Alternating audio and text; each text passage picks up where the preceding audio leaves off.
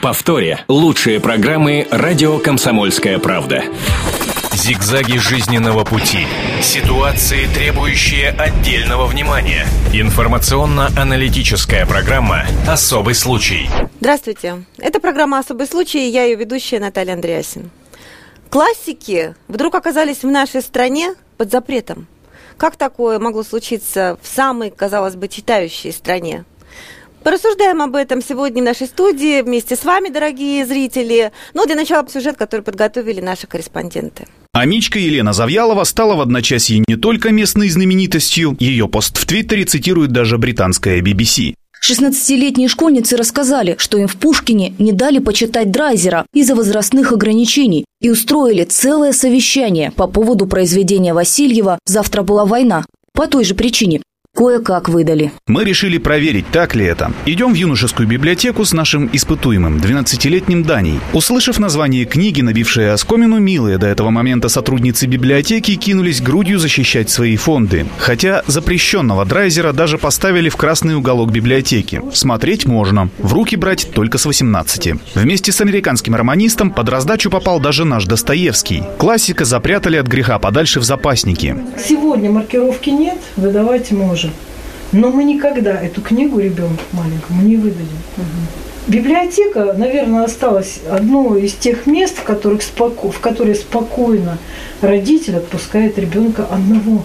Как выяснилось, взрослые книги действительно перестали выдавать школьникам во всех омских библиотеках. Соблюдают закон о защите подростков от информации. Справедливости ради в самом законе есть поправка, которую почему-то не берут в расчет.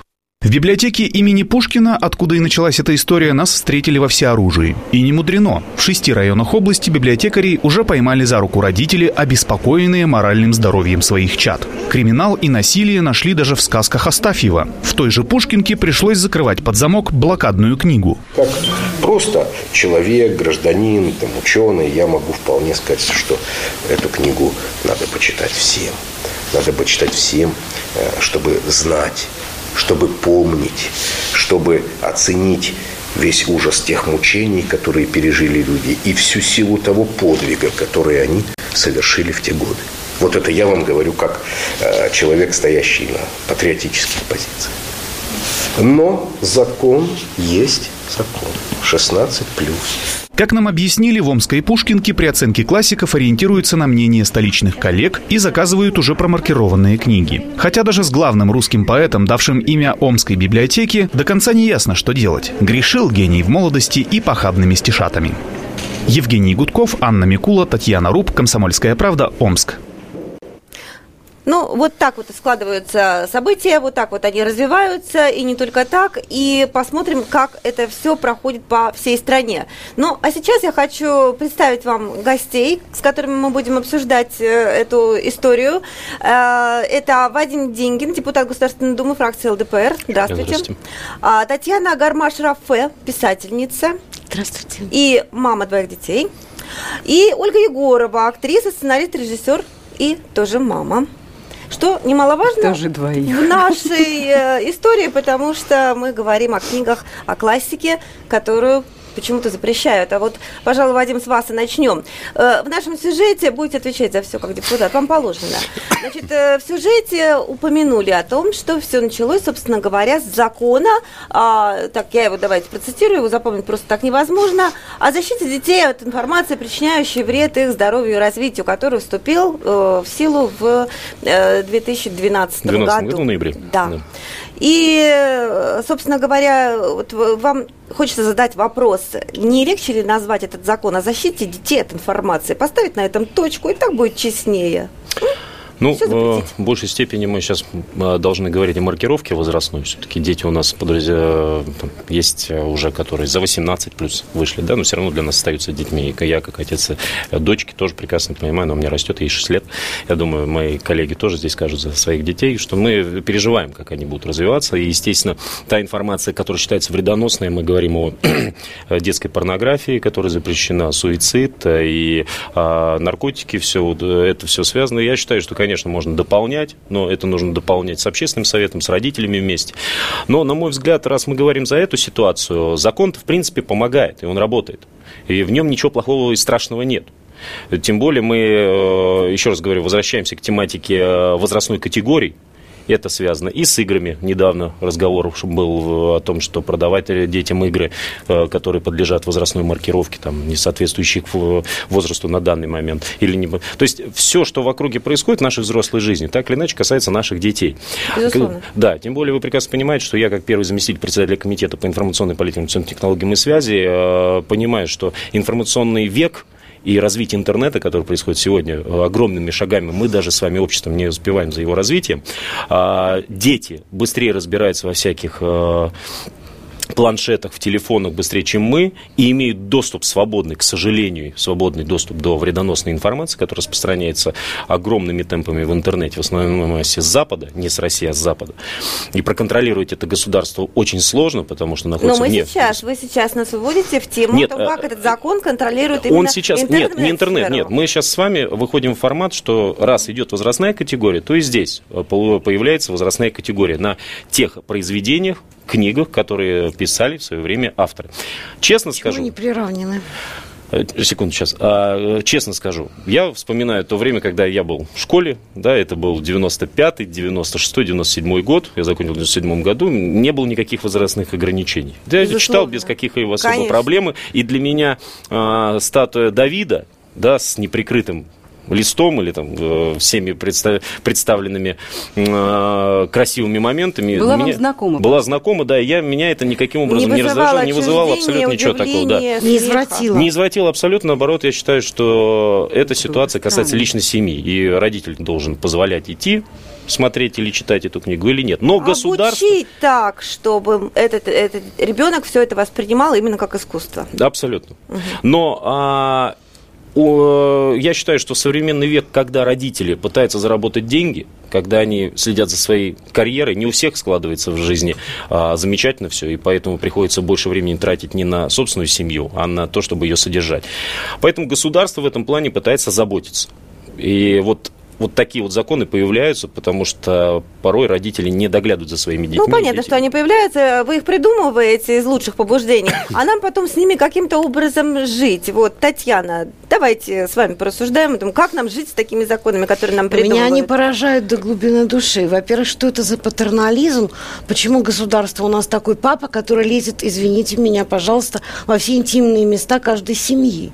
Это решается на уровне семьи, это решается на уровне родителей. Продолжение программы слушайте через минуту. В повторе лучшие программы «Радио Комсомольская правда». Зигзаги жизненного пути. Ситуации, требующие отдельного внимания. Информационно-аналитическая программа «Особый случай». Итак, мы снова в студии. Я напомню, мы обсуждаем тему классики русской литературы вдруг оказались под запретом. Как такое произошло? Я напомню наших гостей в студии. Это Вадим Деньгин, депутат Государственной Думы, Татьяна Гармаш-Рафе, писательница, и Ольга Егорова, актриса, сценарист и режиссер. То есть у меня вот сразу вещи. вопрос, да, у вас двое детей, и вы каким-то образом для них наверняка выбирали книги или не выбирали книги. Вы бы им стали запрещать, скажем, читать Драйзера? Ну, конечно же, нет. Ну, во-первых, я считаю, что я вообще не понимаю, что это за информация. Почему? Там все время у него все строится на убийствах. Ну что же делать? Это, это реальность. Человек должен воспринимать жизнь во всей его полно, ее полноте. Это раз. И два. Я не понимаю, почему у нас произведения искусства называются информацией. Это не информация. Это намного более комплексное явление. И что важно в произведении искусства, в данном случае литературы, это то отношение, которое автор строит вокруг факта убийства. Как Достоевский, к примеру, относится к Сонечке Мармеладовой. Вот что важно, а не то, что она проститутка. Как Достоевский, опять же, оценивает убийство Раскольникова, а не тот факт, что он зарубил старушку. Это осмысление страшных сторон жизни, они есть. И ребенок должен знать об этом, он должен быть к этому быть готов. Я против игр, где смакуются убийства, где Да. нам демонстрируют, Где нет как мозги- неизбежности наказания. где абсолютно, во-первых, Да. нет, наоборот. Начисляются есть Вот очки. только Егор, да, интересно, Да, вы да. говорите, действительно, более того, неизбежность где- наказания должна быть, да? Не- неизбежность, не- жизнь Уроки. сложнее, чем просто вот, знаете, поступил хорошо, тебе награда, поступил плохо, тебя наказали. У Раскольникова нет наказания, у него есть только под словом наказание, имеется в виду его раскаяние. Да. Это, его, это он сам себя наказал тем раскаянием тяжелым, которое он принимает. Так что это даже не неизбежность наказания важна в юридическом отношении. А в моральном правильно расставлены акценты, наше отношение к этим вещам. Есть секс, он может быть прекрасен, он часть любви, он может быть поэзия, а он может быть отвратительным, если к нему примешано насилие. Это надо объяснять ребенку, а не скрывать от него эту правду жизни. Это с одной стороны. И с другой стороны, еще раз, по какому праву государство позволяет себе вмешиваться в наше воспитание детей А вам Вадим только что объяснил, мы все слишком заняты. А это не, дамы, за, господа, не поэтому государство дело. должно о нас позаботиться. Ольга, да вы, вы что, испытываете необходимость в том, чтобы государство вот так вот патронировало? Вы, ваши знакомые, друзья, и не забывайте о том, что есть другие окружающие. Ну, во-первых, я всегда сама была цензором выбора литературы. Если мы говорим о начальном э, образовании, о начальных, э, значит, как бы первых шагах моих детей, это были э, книги вслух, и я всегда очень тщательно выбирала литературу. А потом, э, вот для того, чтобы на самом деле это интересная вещь. Ведь сейчас для того, чтобы заинтересовать ребенка, который получает стремительную информацию из интернета, э, когда э, э, печатаются книги сокращенные до просто, э, э как сказать, количества вопросов э, э, необходимой программы школьной. Вы э, имеете в виду адаптированные адапти... книги, да? Адаптированные да. книги, угу. да. А, то Три заинтересовать, например, вот такие вот заинтересовать угу. ребенка полным произведением можно только от обратного. Давайте запретим. А вот я за. Давайте запретим. Давайте э, удостоим Теодора Драйзера э, такой чести от нашего общества, и мы запретим. И мы увидим обратный эффект. Мы увидим огромное количество читателей в наших библиотеках. Я не знаю, мы все прочитали «Дети Арбата», мы все прочитали Булгакова, мы все прочитали э, кучу литературы, которая, которая была под запретом. Ничто не осталось без внимания. Давайте мы попробуем таким образом привлечь читательский интерес наших детей. А давайте дойдем вообще до абсурда, давайте сложим костры в школьных дворах и пожжем библиотеку. И тогда мы точно внесем классиков в вечную классическую литературу, неувидающую и несгораемую. И дети понесутся спасать эти книжки из да. этого, надеюсь, никогда не состоявшегося костра. Сегодня у меня был разговор да. с библиотекарем. Она говорит, у вот нас всегда... Удачно. Нет, я специально угу. инициировала это, угу. потому что я знала, что я сюда пойду. Э, я говорю, каким образом у вас обстоят дела? Я сама-то забыла, я проводила дни и ночи в библиотеке, но у нас был отдельный вход в детскую библиотеку и отдельный вход во взрослую. Как только я достигла определенного возраста, к сожалению, я не знаю, это было сродни получению паспорта. Я получала взрослый абонемент абонемент во взрослую библиотеку и доступ к взрослым книгам. И, и я с таким торжеством входила. Да? Я там пропадала и, и дольше. То есть я забыла про велосипед, бадминтон, мяч и там и так далее, все наши развлечения. И я пропадала в, в библиотеке. А, что происходит в школьной библиотеке и в любых библиотеках? Есть а, абсолютно а, выделенные как бы а, сектора детской литературы uh-huh. и взрослой. И детям никогда не добраться до взрослой литературы, если на то не будет воли самого библиотекаря. Или, допустим, э, ну, человек должен оценить, если насколько жить по закону, она ему который интересна. нам придумали, мне кажется, книги должны выглядеть вот таким вот образом, пусть режиссер покажет их покрупнее, да, вот вместо обложек должно быть что-то такое. Да. Плюс 18, плюс 12. Что-то безличное, никому не нужное, да. Да, совершенно верно. Ну, у нас будет на связи библиотекарь из города Омска, с которые, собственно говоря, пережили вот эту вот бучу э, жизни с законами, которые вы, Вадим, принимаете. А мы давайте переадресуем вот этот вот э, вопрос Ольге вам. А действительно, во-первых, зачем э, запрещать книги, когда есть интернет, а во-вторых, не получится ли то, что вы вводите эту цензуру, у вас по закону, значит, должна быть э, градация, четыре возрастные градации, плюс 0, плюс 6, плюс 12 и плюс 18, да? И когда вы начинаете вот так вот градировать и запрещать, Наоборот, это повышает большой интерес. Я думаю, что красная и черная стендали, скорее всего, 18+. О, так мне же уже в 10, интересно. Да, давайте, Пожалуйста. значит, а, во-первых, Госдума не может сама принять закон без, а, без а, комментариев или экспертного совета или общественных слушаний совместно с министерствами, ведомствами, так или иначе имеющими отношение к этому направлению. А, это вы уже делите, значит, соответственно? Нет, абсолютно нет. Э, я, я готов отвечать за все, потому что депутаты верили полномочия э, граждан Российской Федерации. Хорошо. Собеседница. Предыдущим я сказал, что а, да, было время, я сама ходила, взрослые книги были и детские книги были уже была градация к тому времени. Сейчас в Советском Союзе. Сейчас она еще даже ужесточается. А, на мой взгляд, лично, как я вот думаю, да, а, если я абсолютно согласен э, с вами, что я сам буду определять, нужно моему ребенку это читать или нет. И, в принципе, закон не особо, как вот родителю, не особо нужен. Также в Торе и вам, что, в принципе, он не нужен. Но с учетом того, что, к сожалению, мы с вами живем в мире, который, ну, да, сейчас не такой, как был даже в Советском Союзе. Не столько было позитива. В большинстве Там до такого не додумались, я вам честно скажу. Объясню.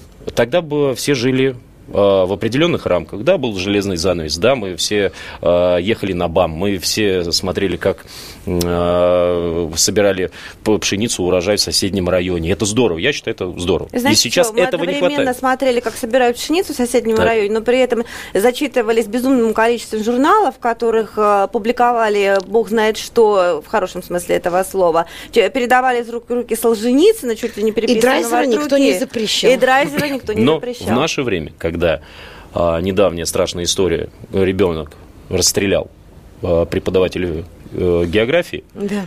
И, что а, начитался? запрет. Я, вы знаете, я думаю, что это современное общество, которое, к сожалению, говорит о том, что нашей молодежи нужно воспитывать, нужно обучать, этим заниматься. И... Воспитывать они запрещают. Сейчас другая забава. Сейчас говорят, э, убей с одного удара. Э, в метро э, молодняк охотится за пожилыми, за детьми, за безоружными людьми, бьют битой и добивают ногами. Это последствия игр. А, вы знаете, ну... Почему не... ополчились на класси... классическую литературу, Понятно, которая нет, пережила века естественный нет, отбор? Я, есть, я здесь разделяю ваше мнение, и вы абсолютно правы. Другой вопрос. Мы не имеем статистику, сколько молодежи почитала, допустим, того же Раскольникова, когда он убил, зарубил топором э, бабку-процентщицу, и э, сколько было ситуаций с тем, что э, он пошел на следующее преступление – исходя из этой книги.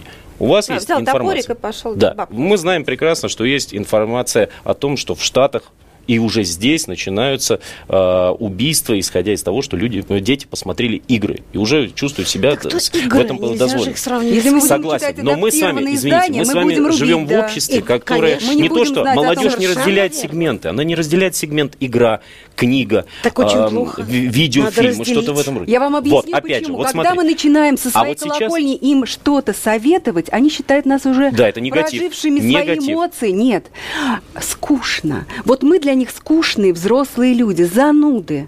Все время какие-то как бы книжные прописные истины. Им хочется своего опыта.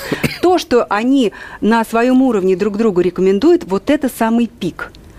А вот как в их культуру войти, как внести в их культуру вот такую коррекцию, понимаете, не со своей там, вот э, возьми там э, Достоевского, вот возьми там Драйзера, вот возьми там Диккенса, я не знаю. Продолжение программы слушайте через минуту.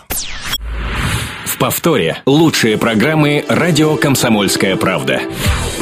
Зигзаги жизненного пути. Ситуации, требующие отдельного внимания. Информационно-аналитическая программа «Особый случай». Итак, мы снова в студии. Я напомню, мы обсуждаем тему классики русской литературы вдруг оказались под запретом. Как такое произошло? Я напомню наших гостей в студии. Это Вадим Деньгин, депутат Государственной Думы, Татьяна Гармаш-Рафе, писательница, и Ольга Егорова, актриса, сценарист и режиссер. Я предлагаю, собственно говоря, вот перерисовать вопрос, который вы сейчас задаете, перерисовать его маме мальчика Дани, который у нас участвовал в сюжете, который попытался э, брать в библиотеке книги. Наталья Шпаковская у нас на связи из Омска. Наталья, здравствуйте. Здравствуйте. Ну, вы слышите...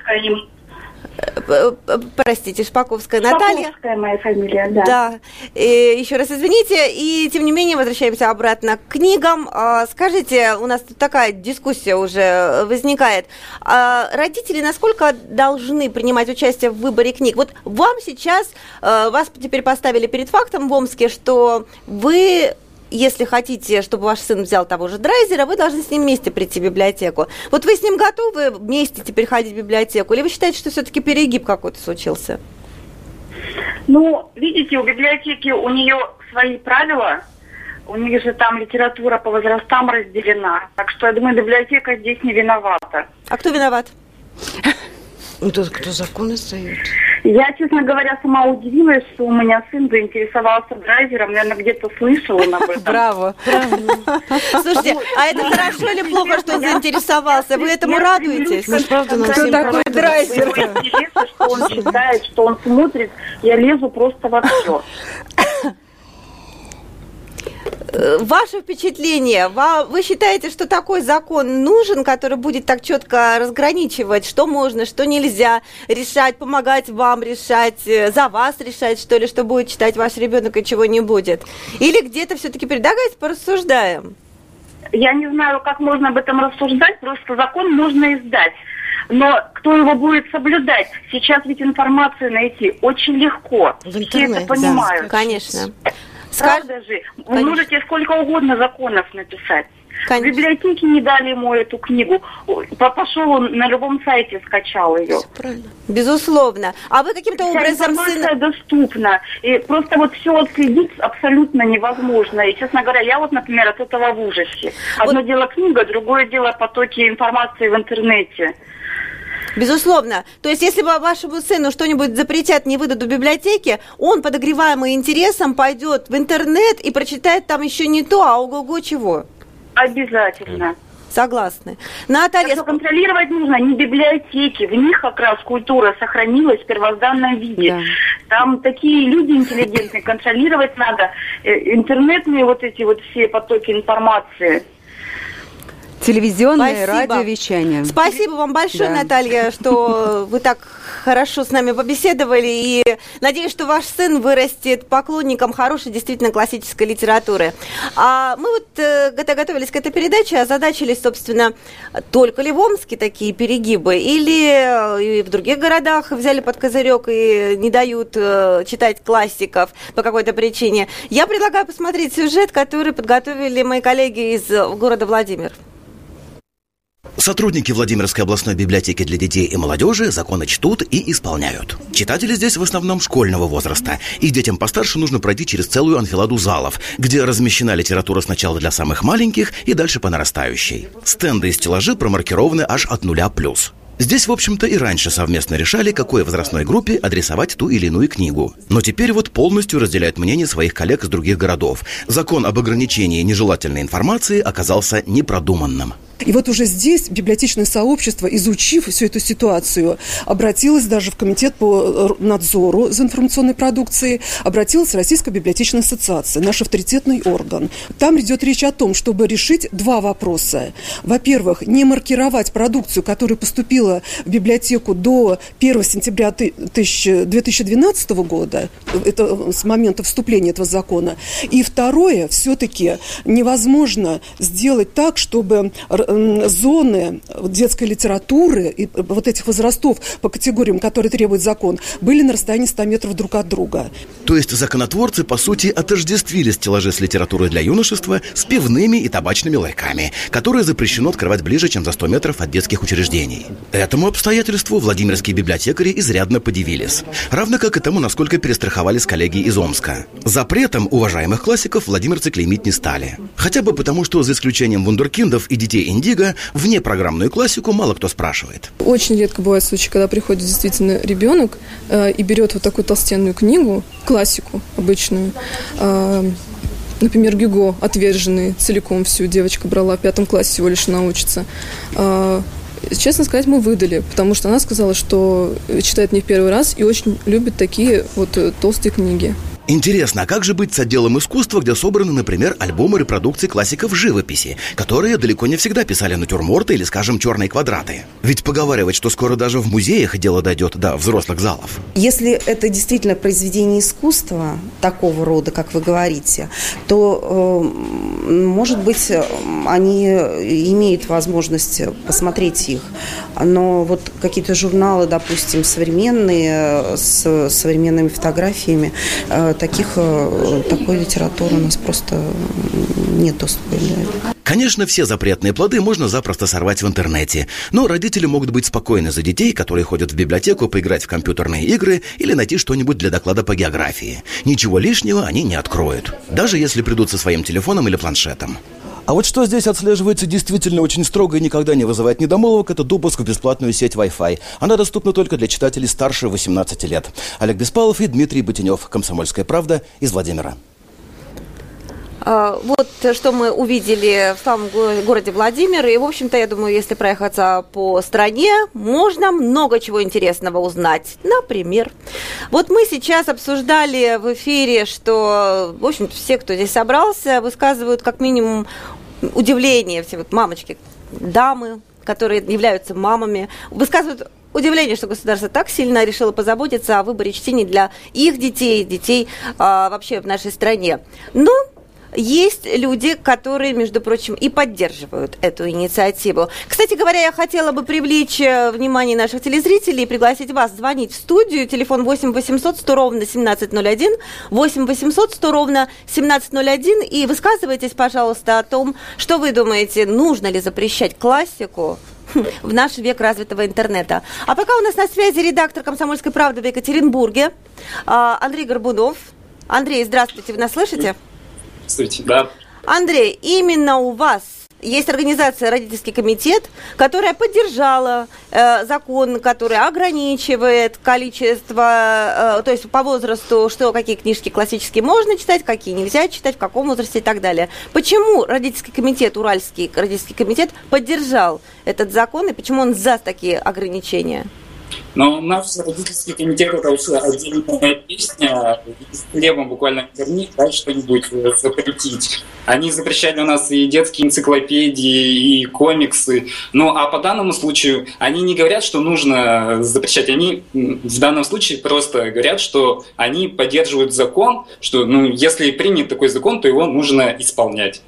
Вот, собственно, и все. Они не проявляют инициативу, они не побегут э, запрещать книги о блокаде Ленинграда, но если у нас в Свердловской области начнут э, исполнять этот закон, что не будут выдавать детям, тогда они поддержат его.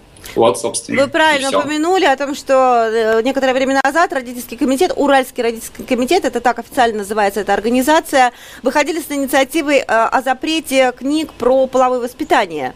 Э, и вот чего, собственно говоря, добились и добились ли?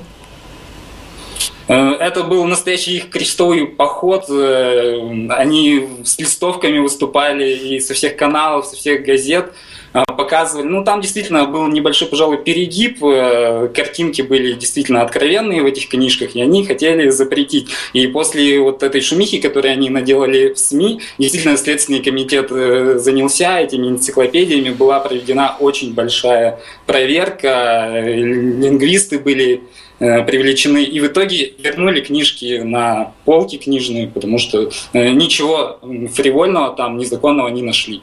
Ну, то есть, э, так вы создали, можно сказать, э, рекламу при этом. А еще была у них инициатива о том, чтобы запретить э, так называемые тетради смерти. Это японские комиксы, которые нашли у девочки, подростка, которая покончила с собой. И тогда, я да. помню, еще даже Астахов вмешивался и говорил о том, что мы должны добиться запрета, собственно говоря, этих комиксов. Там дело чем-нибудь закончилось или нет?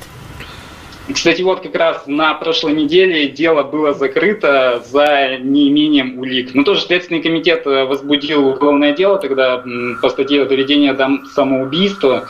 Э, в том числе проверялись и вот эти самые комиксы «Тетрадь смерти», но на прошлой неделе завершили дело, решили, что комиксы здесь были ни при чем. Хотя вот Евгений Жабреев, э, директор, ну, руководитель нашего родительского комитета Екатеринбургского, он встречался по поводу этих э, книг э, с Павлом Мастаковым, э, уполномоченным правом человека. Э, России. И Астахов тоже говорил, да, нужно запрещать, приезжал к нам, они проводили инспекции, они проводили рейды, изымали эти книжки. Понятно. Спасибо, Андрей, спасибо, что поучаствовали в нашем эфире. Продолжение программы слушайте через минуту. В повторе лучшие программы «Радио Комсомольская правда». Зигзаги жизненного пути.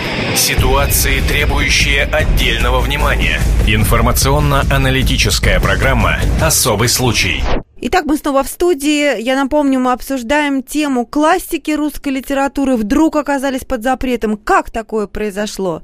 Я напомню наших гостей в студии. Это Вадим Деньгин, депутат Государственной Думы, Татьяна Гармаш-Рафе, писательница, и Ольга Егорова, актриса, сценарист и режиссер. У нас тем временем есть звонки от наших телезрителей. Олег, здравствуйте, вы нас слышите? Да, здравствуйте, я вас слышу. А мы вас слушаем, пожалуйста, говорите. Э, я хотел бы высказать свое частное мнение по поводу обсуждаемой темы. Угу.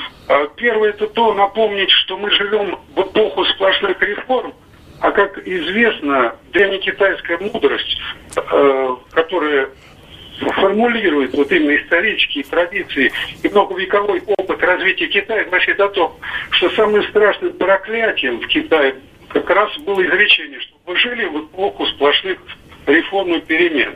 Вот именно как раз та эпоха, о которой мы сейчас с вами говорим, указывает на то, что чем больше законов и приказов, тем ближе государство к разложению. Если вспомнить э, нашего знаменитого сатирика Михаила Затурного, то он сказал, что славян победить невозможно. Много лет разработчики спецслужб ЦРУ думали, как развалить Советский Союз, и в конечном счете они поняли, что надо просто-напросто поменять им идеалы. После развала Советского Союза как раз произошло то, что сейчас мы с вами наблюдаем. Поменялись идеалы, вместе с тем поменялось образование. И поэтому не стоит, не что... стоит усугублять. Э, я вас правильно поняла? Да. да. Дело в том, что, понимаете, то же самое Михаил Задорнов сказал, что плохое образование в шутку – это залог демократии. Но вот эта псевдодемократия, эти игры с образованием как раз приводят нас к плачевным результатам. И та, то духовное общество, которое мы с вами имели 20 лет назад, оно деградирует, и мы с вами имеем только отрицательный результат. Олег, спасибо, спасибо вам большое, мы вас услышали, спасибо вам за ваше мнение. И э, нам дозвонилась еще Любовь, здравствуйте. Здравствуйте. Здравствуйте, откуда вы нам звоните? Из Калуги. Очень приятно. Вы знаете, я, хот... я хотела сказать вот на эту тему, что мы когда-то ходили в библиотеку без советской власти. Э, нас ведь э, специально подводили к полочкам, которые для нашего возраста. А вот это, говорили, полочка, это не для вас. А? Я считаю, что люди в библиотеке, это высокообразованные люди-то работают. И они сами могут нам, вот ребенок подошел, он скажет, это не для тебя. А еще я хотела сказать, что вот сейчас в школах истории преподают географию не так, как нам. У меня вот дочь институт закончила, она историю вообще не знает. Угу. Понятно. В смысле, наш так по истории муштаровали, это не знаю как. У нас тут учитель был по истории. Одного вызывал, э, так он говорил, а два к доске, в смысле, причины писали. Что географию мы знали, что идеология, хочу сказать, вот знаете как, нам ведь говорили, что у нас самое лучшее. Сам...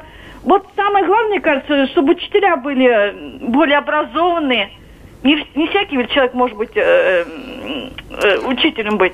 Понятно. Любовь, спасибо. Спасибо большое. Ну, я думаю, что не, не только в учителе дело, но еще и в родителях, естественно, которые могут правильно сделать выбор и помочь своему ребенку сделать правильный выбор сами и научить любить классику так, как ее нужно учить любить. А, вот э, все, что мы сейчас обсуждали, на самом деле это еще цветочки. Ягодки были в Ставрополе. А, я в двух словах скажу, а потом мы свяжемся с нашим корреспондентом в этом городе, э, история, история была о том, что э, там уволили помощника прокурора. Но за что? Э, он пришел в библиотеку и начал в соответствии с законом, который мы сейчас обсуждаем, выявлять книги, которые долж, не должны стоять на полках, не должны э, дети читать. И вот в этом списке, в котором у нас оказался э, некий Крич, некий э, Хичкок, некий Линч и так далее, оказался репортаж с пятюль на шее Юли, Юлиуса Фучика, оказался Есенин, оказался Набоков, да-да-да, не поверите, но это на самом деле так. И оказался один пермский сказочник, которым мы свяжемся чуть-чуть позже. Пока у нас на связи корреспондент «Комсомольской правды» в Ставрополе Дмитрий Белецкий. Нет, мне подсказывают, что его, к сожалению, пока нету. А, я думаю, мы сейчас с ним свяжемся, потому что у нас к нему есть вопросы. А, и есть вопросы, в частности, почему уволили этого помощника прокурора. Я, забегая вперед, вам скажу, что его уволили за то, что он неправильно прессе рассказал о своих результатах проверки. И мы, условно говоря, называли это, что Есенин уволил прокурора. Ну, как вот вам, собственно говоря, такая история? Есенин, Набоков, нет. Скажите мне, э, пожалуйста, как маркируется литература? Кто вообще должен выбирать это все? Кто должен ну, стать? по ситуации, связанной с помощником прокурора, я считаю, что это слишком перегиб уже. Я считаю, что прокуратуры хватает и так. Он не доверил дел. никому, пошел да, сам. сам. Я думаю, что дел хватает, которые касаются наших граждан. Касается наших граждан, обыденной жизни, нарушений, убийств и все остальное, что там происходит. Пусть он занимается этим процессом, чем летит. А я вам могу сюда. сказать, что он мало читал. Может быть, он мало не читал, не поэтому дружил, ну, не, не был женат теперь на он, классике. Если он уволен, значит, теперь он задумается о своей судьбе. А вопрос... У него того... будет много времени для чтения. Да.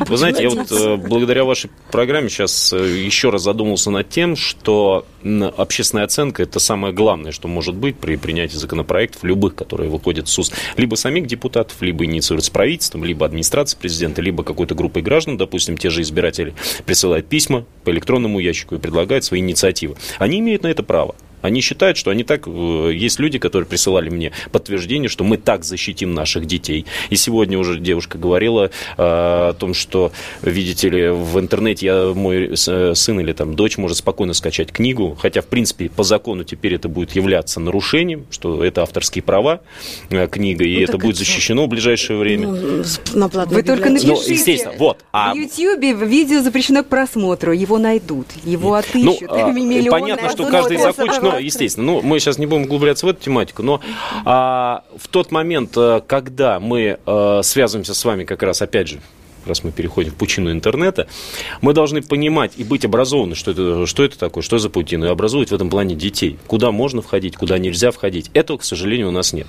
Еще, наверное, лет 10-15 назад э, были некие курсы по интернет-грамотности, вот как правильно владеть компьютером. Сейчас это поставлено на коммерческую основу, и большинству граждан это бесплатных курсов таких нет. Хотя я считаю, что это э, должна быть государственная программа.